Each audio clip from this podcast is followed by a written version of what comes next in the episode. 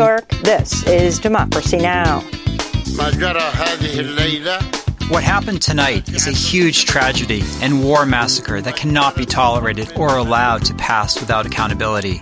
Tonight, an Israeli airstrike hit Al Ahli Hospital in Gaza City. Palestinian officials are accusing Israel of killing over 500 people in an airstrike on a hospital in Gaza City where thousands of civilians had sought refuge. Israel's denied responsibility as the overall death toll in Gaza tops 3,300. President Biden's in Tel Aviv for an unprecedented wartime visit to show U.S. support for Israel. I want to say to the people of Israel, their courage, their commitment, their bravery is. Uh, is stunning. It's really stunning. I'm proud to be here. Thank you. We'll speak to Columbia professor Rashid Khalidi, as well as Francesca Albanese, the United Nations Special Rapporteur on the occupied Palestinian territories. Plus, we go to Israel to speak with a peace activist whose parents were killed in last week's surprise attack by Hamas that killed over 1,300 Israelis. The Sun is calling for a ceasefire in Gaza. All that and more coming up.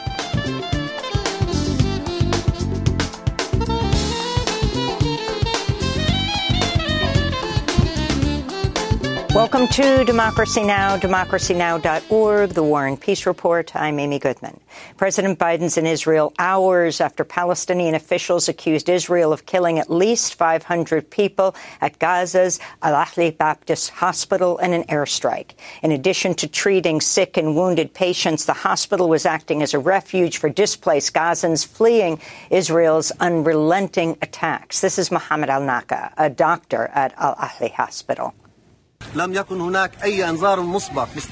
There was no warning before the hospital was targeted. There were about 3,000 people who were taking shelter here. While we were working at the hospital and without any warning, around 6:30 p.m., the hospital was targeted by shelling. We didn't know what it was, but we found out what it can do after it targeted children who were cut into pieces. Gaza's health ministry said Israel told the hospital it had sent warning strikes one day before the deadly explosion. The UN has called for an immediate humanitarian ceasefire. Amidst international condemnation over the attack, Israel's denied responsibility, blaming a Palestinian Islamic Jihad rocket.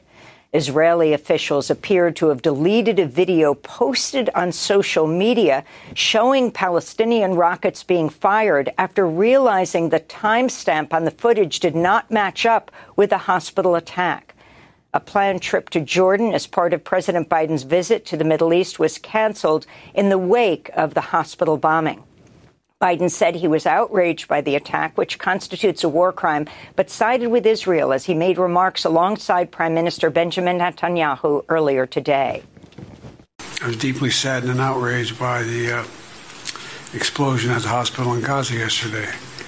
And based on what I've seen, it appears as though it was done by the other team, not, not you.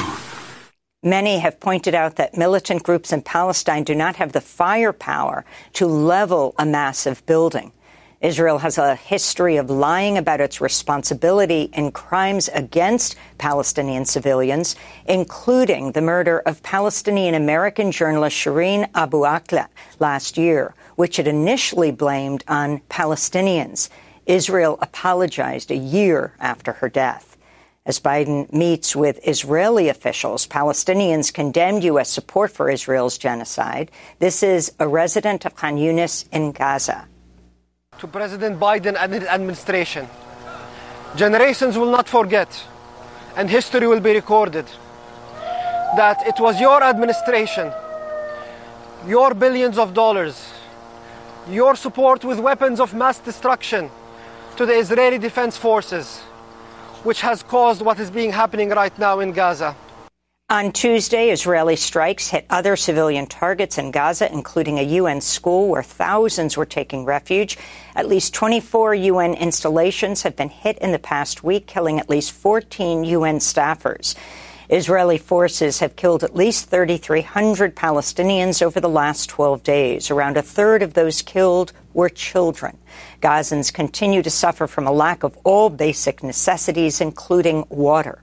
Turkey said it's in talks with Hamas to release hostages taken by the group in its deadly October 7th attack in Israel that killed over 1,300 Israelis. Meanwhile, Iran has warned of potential preemptive action against Israel as it prepares for a possible ground invasion of Gaza. Israel and Hezbollah, a Lebanese group backed by Iran, have been exchanging fire on the Israel Lebanon border. Israel is reportedly set to ban Al Jazeera's operations in the country over its coverage of the war. Al Jazeera is one of the few global media networks that has reporters on the ground in Gaza. In related news, the Committee to Protect Journalists said at least 17 media workers have been killed since the start of the war, 13 of them Palestinian, three Israeli, and one Lebanese. Here in the United States, Jewish Voice for Peace and other groups are rallying in Washington, D.C. today to demand an immediate ceasefire. Two dozen rabbis are leading prayers and mass civil disobedience. Meanwhile, inside the White House and other government buildings, staffers have shared with reporters the challenges in calling out Israel's crimes against Palestinians. Government employees say they fear possible retaliation for even raising the issue of humanitarian protections or restraining Israel. Six months of war in Sudan have plunged the country into one of the worst humanitarian nightmares in recent history, killing up to 9,000 people and displacing over 5 million. That was a stark warning issued by the United Nations, which said at least 25 million people in Sudan are also in need of urgent humanitarian relief. Humanitarian aid relief has been hindered by violence between the Sudanese army and the rapid support forces since fighting broke out in April. The healthcare situation is also dire as many medical facilities in conflict areas have been shuttered. Human rights groups have condemned the ongoing targeting and killing of civilians and journalists. The Committee to Protect Journalists is demanding an investigation into the October 10th killing of Sudanese journalist Halima Idris Salim, who died after RSF fighters reportedly ran over her with a vehicle while she covered the conflict in the city of Omdurman. The government of Venezuelan President Nicolas Maduro and opposition leaders have agreed to new rules ahead of next year's presidential election. The move is expected to clear the way for the United States to ease its harsh sanctions on Venezuela, which have wrecked the economy, forcing millions to flee. As part of the agreement, the Venezuelan government will allow all political parties to choose their candidates, grant permission to delegations from the UN and the European Union to observe elections, and give equal media access to all campaigns. In climate news, the Amazon River has dipped to its lowest levels in over a century amidst a protracted regional drought and wildfires. 60 of the 62 cities in Brazil's northern Amazonas state have declared a state of emergency as com- communities struggle to meet their basic needs. It's challenging for the communities because what they don't produce, which is food, is what they need most at the moment, as well as medicines. We've just heard from people in the community about the fear of getting ill, the fear of needing medical care and finding it difficult to travel to the hospital. In the UK, Swedish climate activist Greta Thunberg was detained by London police Thursday to protest outside the Energy Intelligence Forum, a major oil and gas industry conference. Behind these closed doors at the Oil and Money Conference, spineless politicians are making deals and compromises with lobbyists from destructive industries, the fossil fuel industry. People all over the world are suffering and dying from the consequences of the climate crisis caused by these industries who we allow to meet with our politicians and have privileged access to. Back in the U.S., in Georgia, a man who was wrongfully imprisoned for 16 years for a crime he didn't commit was killed by police Monday. Leonard Allen Cure, a black man, was driving on a highway in Camden County near the Georgia Florida state line when a sheriff's deputy pulled him over, reportedly for speeding. The officer notified him he'd be arrested before shocking him with a taser at least twice, beating him with a baton, then fatally shooting him. The 53 year old man was released from a Florida prison in 2020 after he was exonerated for an armed robbery conviction from 2004. Since his release, he often gave inspirational talks to high school students and had plans to go to college. Far right Ohio Congressmember Jim Jordan failed Tuesday to reach the 217 vote threshold needed to become the next House Speaker. 20 of his fellow Republicans voted against him, while 212 Democrats voted for House Minority Leader Hakeem Jeffries. Jim Jordan is a close Trump ally, was involved in efforts to overturn the 2020 election results. Congress members are again voting today. The House has been without a speaker for two weeks following the ouster of Kevin McCarthy. Meanwhile, a bipartisan move to empower Speaker pro tem Patrick McHenry to oversee legislative business is being discussed as a way out of the current quagmire. And the Supreme Court reinstated for a second time the Biden administration's regulations on ghost guns, unassembled, unmarked gun kits that can be purchased online. In 2022, the federal government imposed similar regulations on DIY guns to standard guns, including mandating serial numbers and background checks for purchasers. A federal judge in Texas issued a nationwide injunction on the Biden rule, but Tuesday's Supreme Court ruling will allow the regulations to stand while a legal challenge plays out. And those are some of the headlines. This is Democracy Now!, democracynow.org, The War and Peace Report. I'm Amy Goodman. Palestinian officials are accusing Israel of killing over 500 people in an airstrike on a hospital in Gaza City where thousands of civilians had sought refuge. Israel's denied responsibility, claiming the explosion was caused by a failed rocket fired by the militant group Islamic Jihad. Palestinian officials have blasted Israel's claim, pointing out Israeli military had already hit the hospital just days before. This is Dr. Fadel Naim, head of the orthopedic surgery department at Al Ahli Hospital. I will describe what I saw myself. I was in the surgery department and I just finished a surgery and I was about to rest before my next surgery. Suddenly, we heard the sound of a huge explosion. In the beginning, we thought it was one of the explosions we hear all the time. We didn't think it was in the hospital. Then people came to the surgery department screaming and yelling, asking us to save them, telling us they were injured and dead people. It was a shock for everyone. The hospital was full of dead people, injured people, and body parts. People were crying and screaming. We tried to give first aid, but there were more injuries than we could handle with our limited resources at the hospital. Many people were martyred. Some of them were alive. We saw them alive and breathing, but we could not do anything for them. They died in our arms. We saw them. The blast came just hours before President Biden landed in Israel for an unprecedented wartime visit to Israel, where he met with Israeli Prime Minister Benjamin Netanyahu to express U.S. support for Israel.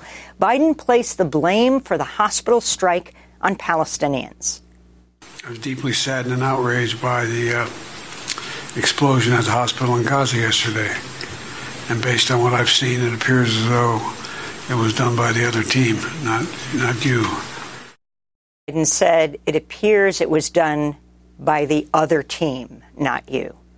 Earlier today, UN Secretary General Antonio Guterres called for an immediate humanitarian ceasefire in Gaza. For an immediate humanitarian ceasefire to provide sufficient time and space to help realize my two appeals and to ease the epic human suffering we are witnessing. Too many lives and the fate of the entire region hang on the balance.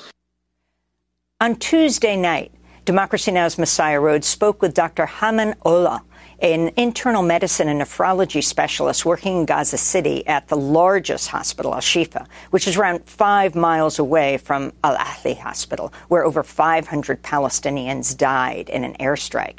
Dr. Allo said an earlier Israeli airstrike um, had hit Al Ahli Hospital days before Tuesday's devastating blast. This is a Baptist hospital. Am I clear enough? A Baptist hospital. It is definitely some something not related to Islam or to whatever extremist extremist group some people consider. So it is a very old hospital, aged more than 100 years. So it is uh, situated in a very densely populated area. Uh, it was uh, hit uh, the day before, uh, but patients, refugees, and staff couldn't simply leave the hospital. So, so, you're was, saying, so you're saying that the, the hospital was hit before? Yeah, yeah, yeah, it was. And then in, when it was finally hit again, the this toll is rising now to more than 800 lives lost. And what if this is going to happen in other hospitals, in bigger hospitals? The massacre is going to be worse. There will be no safer shelter for all patients. Um, as a physician, I'm afraid if I now leave and go to work, my hospital is going to be hit as well. And we have, for example, in, in terms of dialysis, we have only now five hospitals providing hemodialysis service. What if nurses are afraid of going there? What are what if patients are afraid of going there? What if injured patients, war injured with war-related injuries, do not go there? This means not slow. This is even fast death, very rapid death. Dr. Hamam Allo went on to describe how tens of thousands of civilians have sought refuge at the hospitals in Gaza. In a Shifa hospital, there are almost 40,000 persons uh, in, in the outside the hospital buildings. They came looking for safer shelter away from their high risk areas. Those are in addition to the patients now living in the hospital hallways. Wherever you go, no matter what ward you go to, there are a lot of people uh, uh, sleeping, kids, women, ladies, elderly patients. Some of them are immunosuppressed. They are living in the hospital hallways. So you can barely even walk through the hallway because of people actually living there for more than a week. And you can't just simply ask them to leave so you can walk freely because they have no safer, safer shelter and many of those lost their homes now. So this is their new home. So if you could imagine the amount and the magnitude of uh, uh, transmissible diseases and infections. Speaking of which, yesterday I um, met the first patient with a disease called leptospirosis. This is a, a bad disease that we usually get from poorly hygienic living circumstances transmitted by rodents and uh, sewage water and dirty drinking water. So this disease affects badly our kidneys and liver.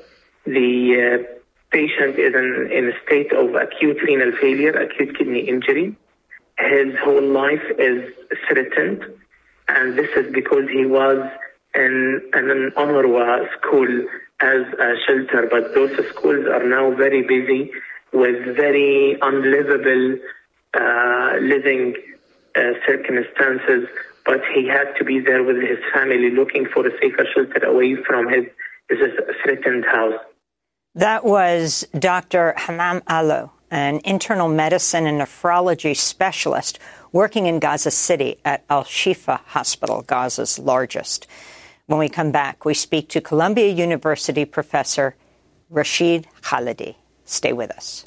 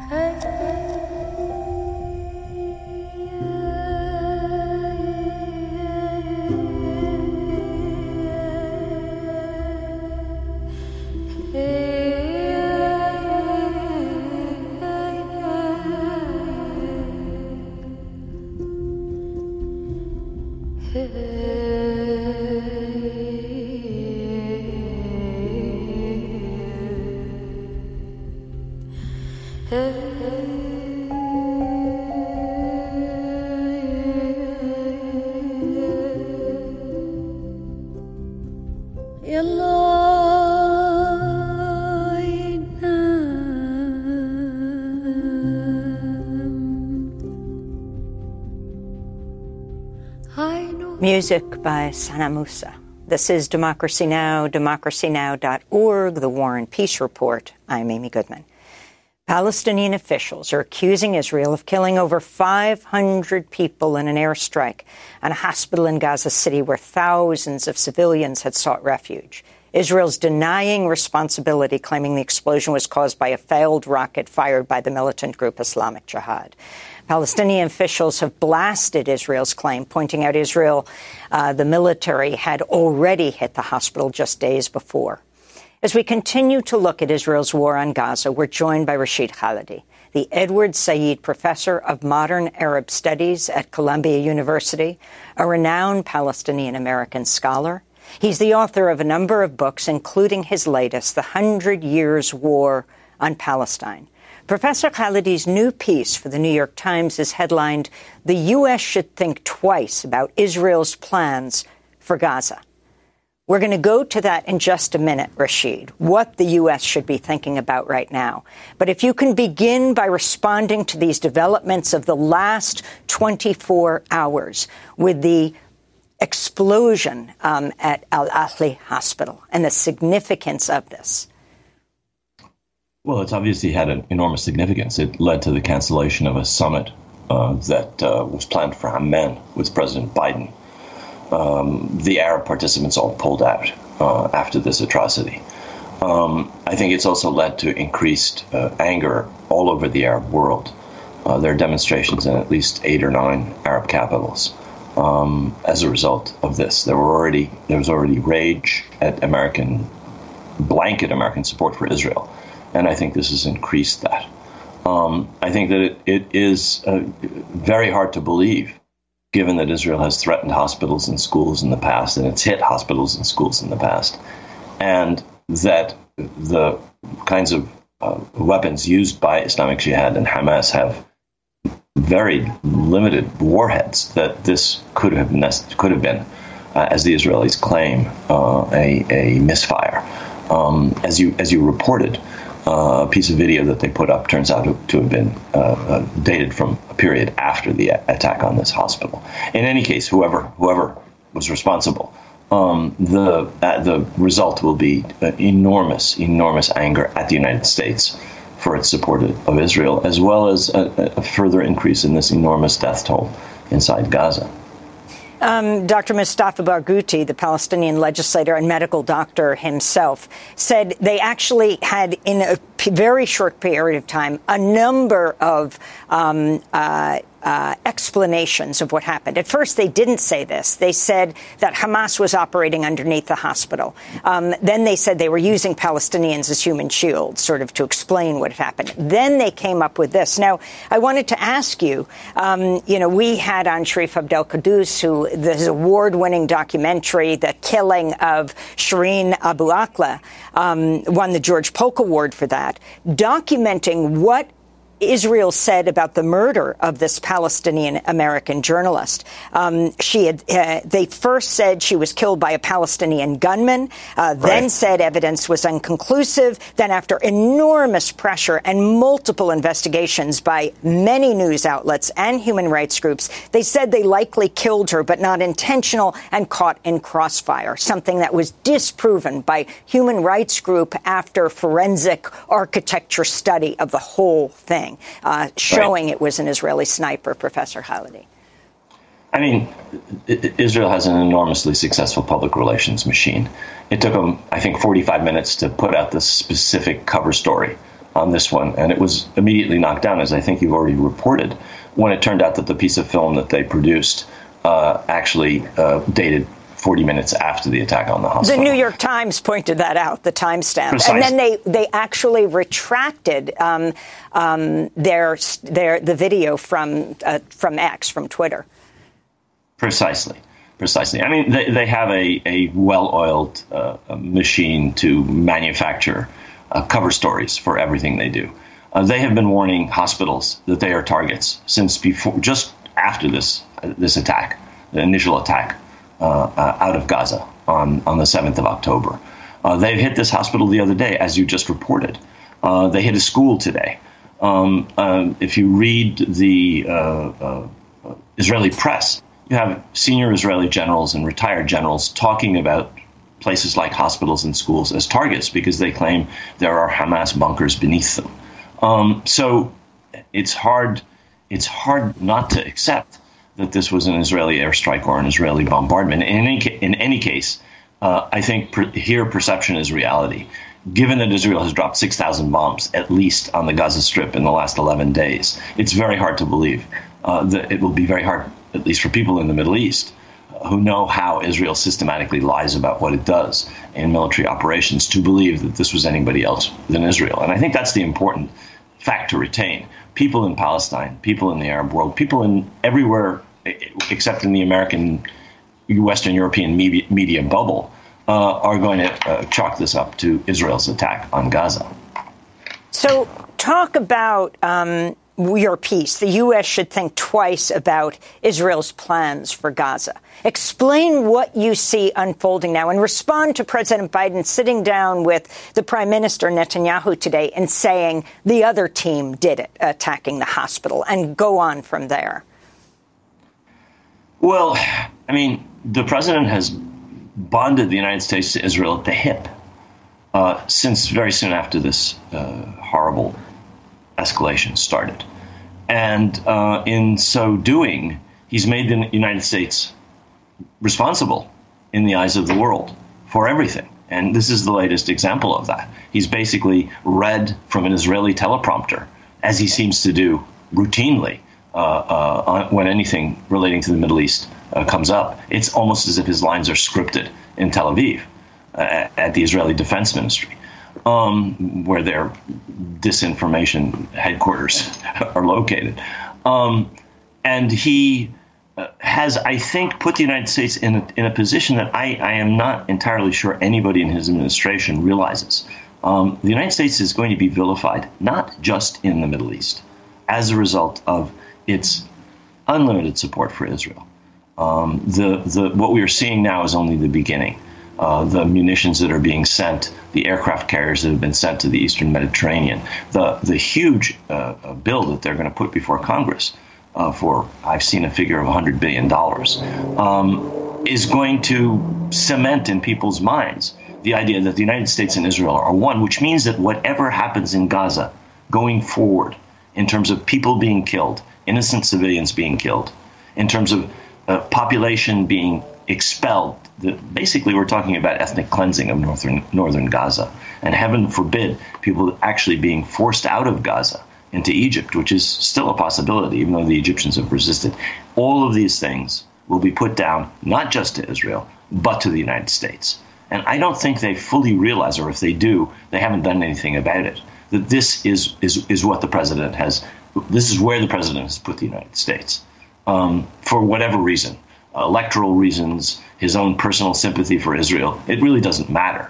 Um, we are now in a situation where the United States, in my view, has put itself in a more precarious position in the Middle East than it has any time since the 1967 war.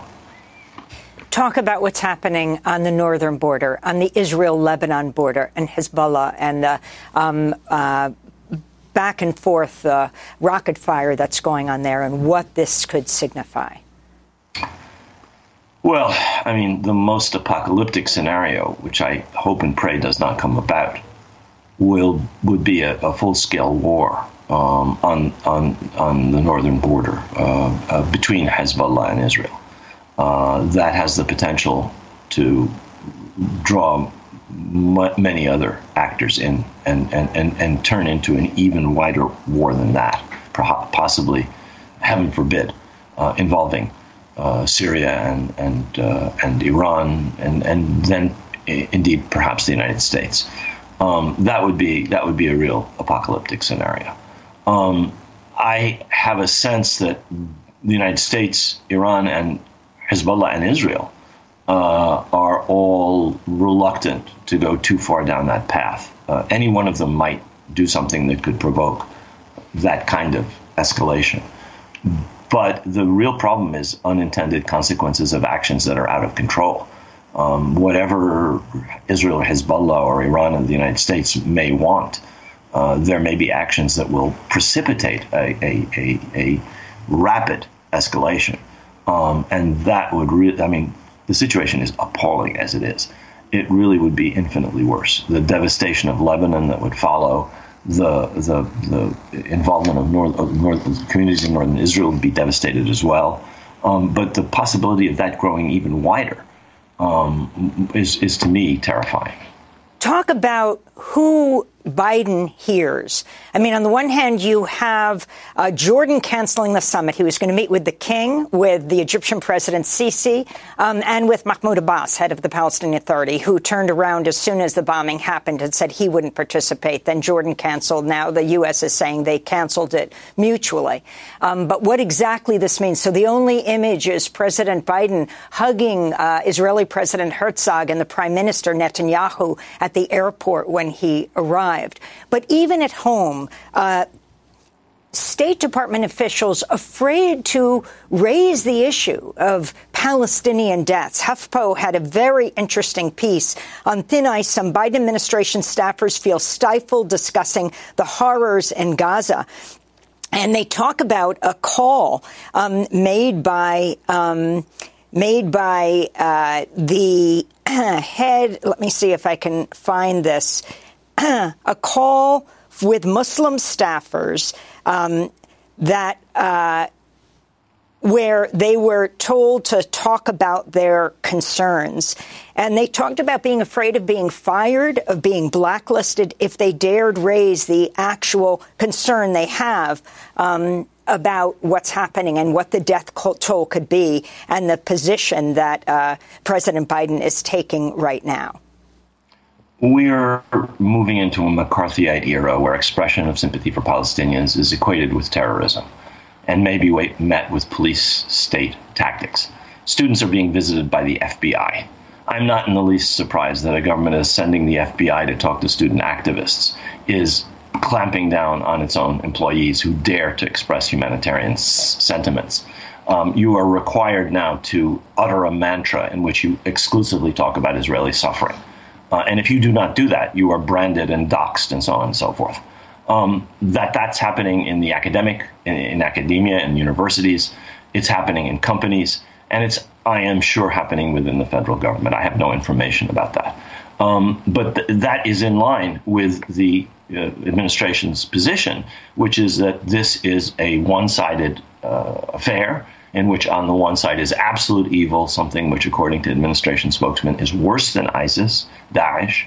Um, and with that kind of Manichaean uh, point of view, uh, clearly anyone who expresses any dissent, you know, you're, you're, you are supporting absolute evil if you talk about anything but the unlimited suffering of Israelis. Now, the suffering of Israelis is unquestionable, but that that should be the only obsession of the president and his men and women. Um, puts the United States in a position where maybe in, an, in, a, in the sound bubble of the United States, the, West, the so-called Western world, um, it, it's comfortable. But with the rest of the world, that will not wash. Uh, including countries that are not particularly supportive of Palestine, countries like India, China, and so forth. Those are countries that, and, and other parts of the world, I think, see things the very, very same way. Um, so I don't know that these people understand the degree to which they're harming our, this country uh, by this kind of blind, one sided Israel first uh, uh, approach. Let me ask you, Rashid Khalidi, if you were president, if you were President Biden, uh, what would you do right now? What would I do right now? I would immediately call for a ceasefire. I would make sure that the hostages were released immediately. Uh, it is unconscionable that they be held. Uh, that would require a negotiation between Israel and Hamas about what the terms for those that release would be. I would insist on that. It is absolutely urgent those people be gotten out. Those, most of those are innocent civilians, certainly the civilians amongst them, uh, or many of them are innocent civilians. The second thing I would do was would be to say to Israel, look, there is this Palestine question. It's been the problem for 75 years. If you don't address it, the United States will not be uh, willing to offer unlimited support. And addressing it means talking about Palestinian self determination, talking about ending the occupation, talking about rolling back settlements, not limiting the unlimited expansion of settlements. I mean, there's a whole there's a whole set of things which without which you will never have a resolution of this. And so I would work towards a a, a, a, a lasting resolution uh, a struggle that's been going on, as I say in the book, for more than 100 years, um, instead of yet another band aid, yet another uh, attempt to uh, stabilize a status quo, which is massively unfavorable to the Palestinians and which will only lead to more suffering for everybody concerned. That is an idealistic position, perhaps, but I don't think that anybody who has any sense of how this is likely to develop would say anything different, frankly. Rashid Khalidi, we want to thank you for being with us. Edward Said, professor of modern Arab studies at Columbia University, author of a number of books, including The Hundred Years' War on Palestine. We'll link to your New York Times op ed. The U.S. should think twice about Israel's plans for Gaza. Coming up, we speak with the United Nations Special Rapporteur on the occupied Palestinian territories. Back in 30 seconds.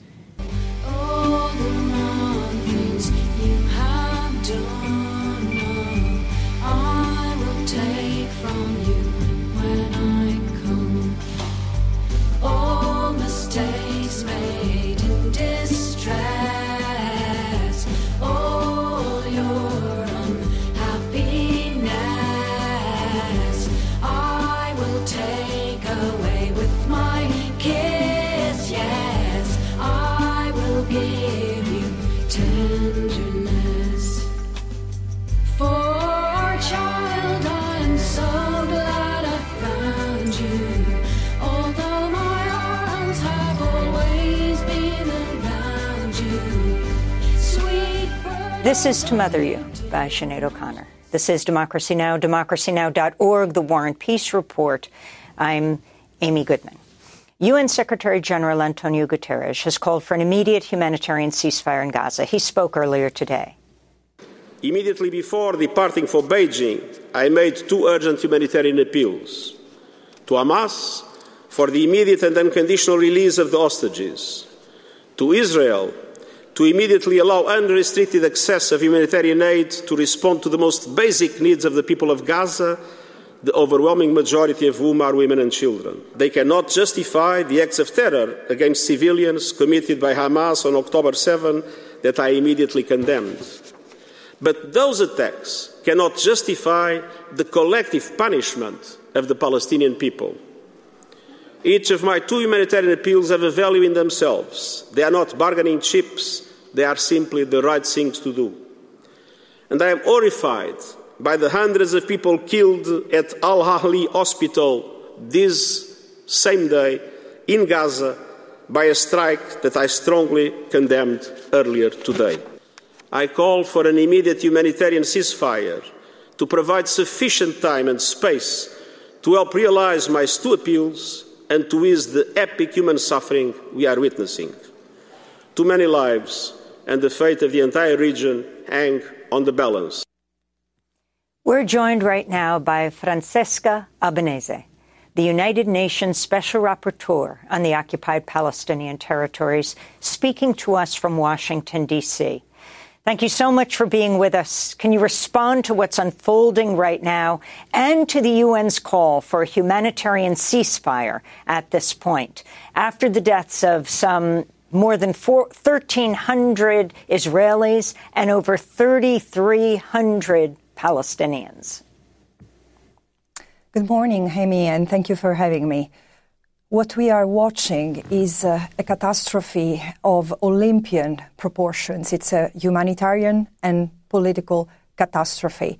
Since the very early hours of this new tragedy unfolding in the occupied Palestinian territory and Israel, I've unequivocally condemned what uh, Hamas has done. Its targeting of, of innocent civilians, its taking hostages, and at the same time, in the same breath, I have condemned the response that has been given um, by by Israel under the pretense of uh, under the pretext of self-defense uh, and brutal even unprecedented attacks in terms of intensity against a population which has suffered in the Gaza Strip alone five major wars over less than 15 years. So I've said, how killing the killing of 3000 civilians the bombing of hospitals schools crowded markets the leveling of houses how can it ever be justified as self-defense and amidst all this i've said the only reasonable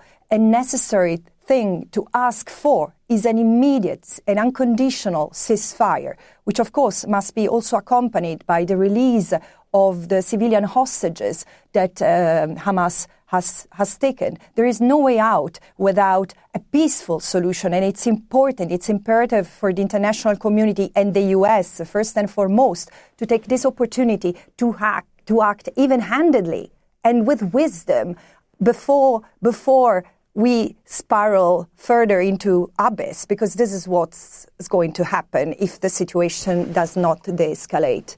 Spiraling into an abyss. Um, Francesca Albanese, If you could respond first to what happened on October 7th, uh, the surprise uh, Hamas attack that ultimately killed more than 1,300 Israelis. Now, uh, we believe roughly 200 to 250, according to them, um, are uh, additional people are being held hostage in Gaza. And then, if you can respond to the plans of Israel, repeatedly, um, uh, what is said is they want to de Hamasify Gaza and what that means.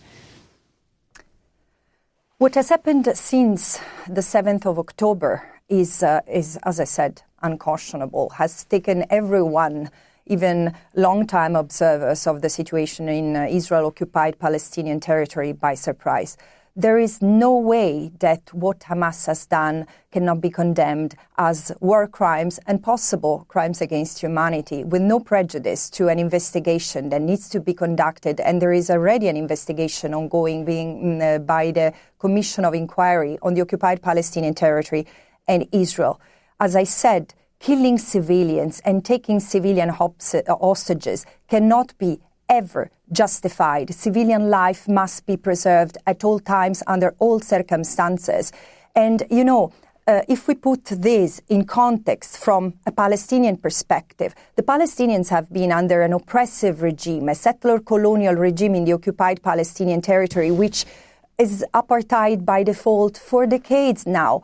But so while resisting the occupation, resisting this oppression is a legitimate um, goal under international law, it doesn't give blanket license to kill or to target civilians. So resistance has rules as much as uh, um, like the, the, the, conduct of the occupied, um, occupied power, I mean, Israel, has rules. And I cannot think of one rule of international humanitarian law that has not been violated.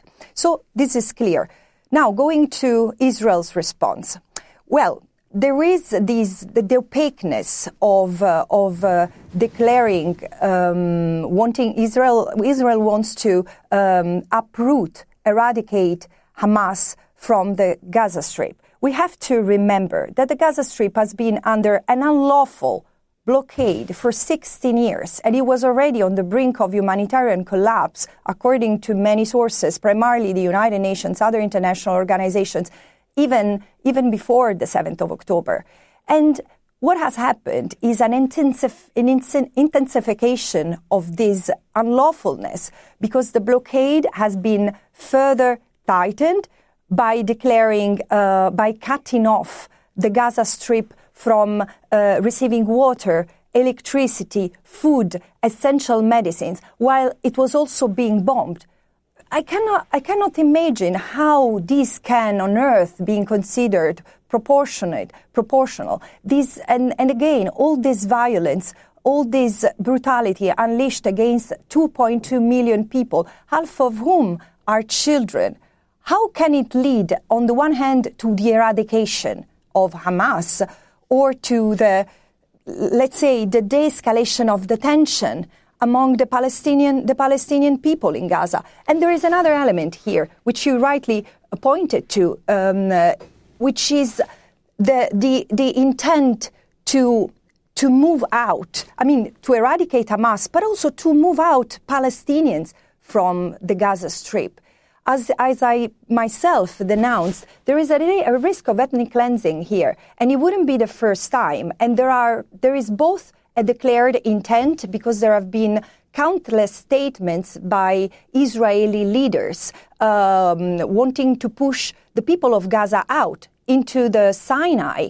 And there is also the practice under the, under the fog of war mass displacement of Palestinians has occurred in 1947-49 when 750,000 Palestinians were displaced, made, made, refugees and never allowed to return. In 1967 when 350,000 Palestinians were displaced, made refugees, many of them anew for the second time and never allowed to return. So what is happening now, it's targeting millions of Palestinians. So it would be the largest instance of ethnic cleansing in the history of this tormented land. And it's not possible that it happens under the watch of the international community. So, if you can talk about the rejection of um, the UN uh, S- uh, Security Council uh, draft resolution calling for a humanitarian ceasefire in Gaza. The resolution was introduced Monday. Um, it was introduced by Russia, won the support of Gabon, Mozambique, the United Arab Emirates, and China. Six countries abstained. France, Japan, the United Kingdom, and the United States voted against the ceasefire resolution. Amy, it's not a coincidence that I started this interview by saying this is a catastrophe of humanitarian and uh, political uh, Olympian proportion. We can see the failure of the United Nations system to ensure peace and security now, because the fact that the UN Security Council has so far been unable to issue a strong condemnation of what's happening, of what has been committed by Hamas and what is being committed by, uh, by Israel.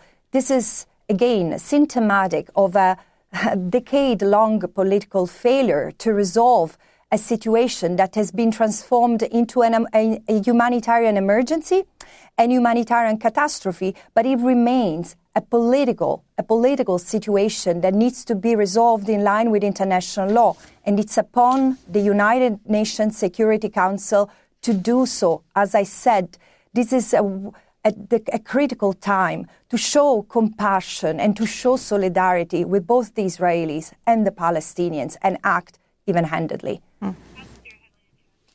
I wanted to ask you about the news that Israel is set to ban Al Jazeera from reporting uh, uh, in the occupied territories after the Attorney General approved the move. According to the Israeli media, the Attorney General, um, Gali Baharav Miara, and Communications Minister Shlomo Karhi reached an agreement Tuesday on the wording of emergency regulations to stop Al Jazeera from operating.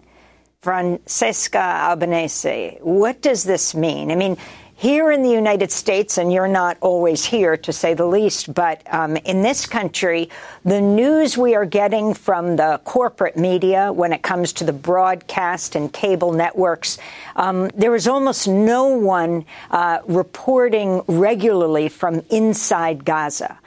Al Jazeera does report on the ground in Gaza. The significance of this.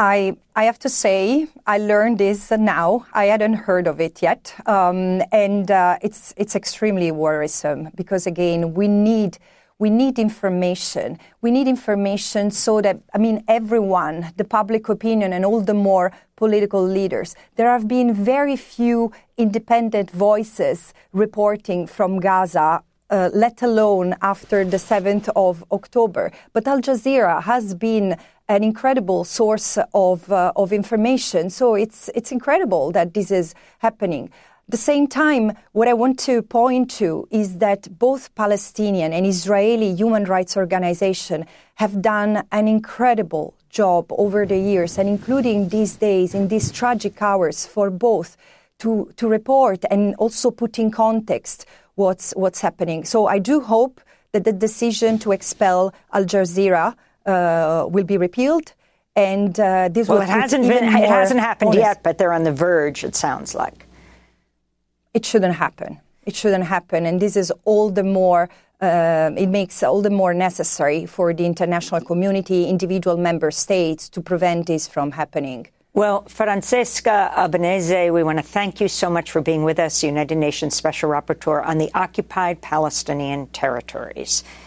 This is Democracy Now!, democracynow.org. We end today's show in Israel, where we're joined by Maoz Inon, who lost both his parents, Bilha and Yakovi Inon, in the surprise attack by Hamas October 7th that killed over 1,300 people in Israel. Maoz is an Israeli peace activist with the movement Standing Together, who's calling for the war to end. His parents lived in a kibbutz, a farming collective just north of the Gaza border. They were 78 and 76 years old. Maoz, our deepest condolences on the loss of your parents. Thank can you, you. Thank you. Can you talk about your parents and what you are calling for now? Because so often we're hearing the Israeli government use the killing, this mass killing of Israelis, over 1,300 killed, and it's not clear, but between 200 and 250 now held hostage um, in Gaza, as the rationale for a ground invasion and the bombing now of Gaza.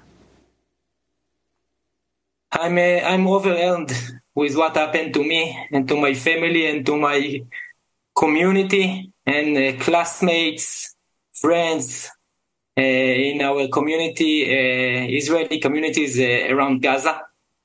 Nothing prepared me for uh, this moment that uh, I will be here speaking with you about my strategy. I wished I was speaking with you about the initiatives I, I uh, the peace and shared society initiatives I've been uh, taking part in in the last 20 years. Um, and I, I, honestly, I'm overwhelmed with everything that's going on. Um, my parents were uh, loving people, an, an amazing couple, really adored and admired by their colleagues, their friends, their community, and of course by us, uh, my uh, five brothers and sisters, and uh, the uh, 11 uh, grandchildren. they didn't want to harm anyone. They didn't want to fight with anyone. They, we, have, we have close and very tight relationship. We call it even a, a family relationship with the Bedouin in the Negev. I have many friends, colleagues, partner in Palestine, in Jordan, in Egypt. And what's happening now is just devastating. It's just devastating. And uh, listening to you and your guest, I, I, I was crying again. I was crying again because of the term everyone are using. It's the other side team. It's kind of a blame game. Who started it? Who shoot the missile? How many victims uh, there is for for from each side, and uh, and and it's just it's shocking, and uh, we keep using the everyone, including you and your guests, the same terms we are using for the last century, the century of the this cycle of blood between Israelis and Palestinians, and my cry, my cry is to stop the cycle, to stop the cycle of blood to stop the cycle of war. And uh, and I'm crying. I was interviewed uh, the other a few days ago the, to the BBC, and I I say there that I'm crying not for my parents. I'm crying for those who are going to lose their life in this war. And and my cries didn't help to for too many people, hundreds of people. And I'm crying now again with you and I'm crying to everyone that watching and listening. We need you to cry with us. Don't blame anyone. Me and my family, we seek no revenge. And we seek no revenge. We just seek peace. We seek for hope. We must you change the terminology we are using to positive terminology for reconciliation, for recognition, for partnership, and for peace. I, I'm crying and I'm, I'm, I'm begging you. Uh, cry, just wear the awareness, not to blame anyone, just to stop the war and, and to build a, a, a different future, to, to break the cycle of blood. to to break this uh, game of blood and and to build a new future with hope. And hope, I I uh, I'm I'm not a scholar. I'm not a spokes, uh, spokesman. I'm not a politician. I'm a normal people. Uh, I wo- I'm working very hard for my living. I'm raising my three beautiful children. I'm I'm married to a beautiful, beautiful, and amazing woman. And I never thought something like this might happen to someone like me. You hear it maybe in Ukraine, you hear it in Africa, you hear it in in else, like faraway places, and this catastrophe reached reached me. Maoz, and it's, it's just yeah. There is sorry, a mass. I'm very very emotional. Uh, sorry. And again, my condolences to you, to your family. Um, today, there's a mass protest plan for Washington, D.C., led by groups like Jewish Voice for Peace. Uh, two dozen rabbis will be part of a civil disobedience, apparently. Um, they are calling for an end to the occupation. Do you feel the same way? I think occupation, of course, but the, we are in such a risk. And I think now calling for to do these things or the other, we are going back to the terminology. We are using the same uh, terminology that brought us to this situation. Let's call for peace. Let's call for hope. Let's call uh, for a complete cease of fire. Let's call for building bridges. Of course, I'm against occupation. It's, but it's irrelevant at the moment. The, the, there, there might, or I'm afraid, there will be many, many more victims. And what we all should be focusing now is to stop the war. Very simple message. And we, we, we must cry it. We must cry our message to everyone that has a heart uh, uh, that can listen. Let me ask you, Maoz. Uh, there are people, uh, Israeli families in front of uh, the Israeli military headquarters in Tel Aviv, whose families have been taken hostage, either mother, father, daughter, son. Um, and they are there saying the same thing. We often see them in the media describing the horror of what happened to their loved ones. But then the media doesn't go on to say what they're calling for. Um, what do you demand right now of uh, Prime Minister Netanyahu when you talk about ending the war? Again, I'm I, am i I'm, uh, I'm calling and I'm uh, and I'm crying not to Benjamin Netanyahu, not to uh, the leader of the Hamas, not to uh, President Biden. I'm crying for humanity, for the entire humanity for the entire mankind. I'm crying to stop the war. I'm crying for immediate cease of fire. And I'm crying for hope. Hope that will take us from this cycle of blood to a new, a new and bright future. We must build hope. We must build a future. And this future must be based on equality, on partnership, on peace, and this is what I'm, I'm, I'm, I'm crying for. And it's not to blame this or the other, this person or the other. They are irrelevant anymore. We must, uh, we must build a new a new system. We want to thank I, you, might... so much as the show ends, and our condolences again, Israeli peace activists speaking to us from Binyamina, Israel. I'm Amy Goodman. Thank you for joining us.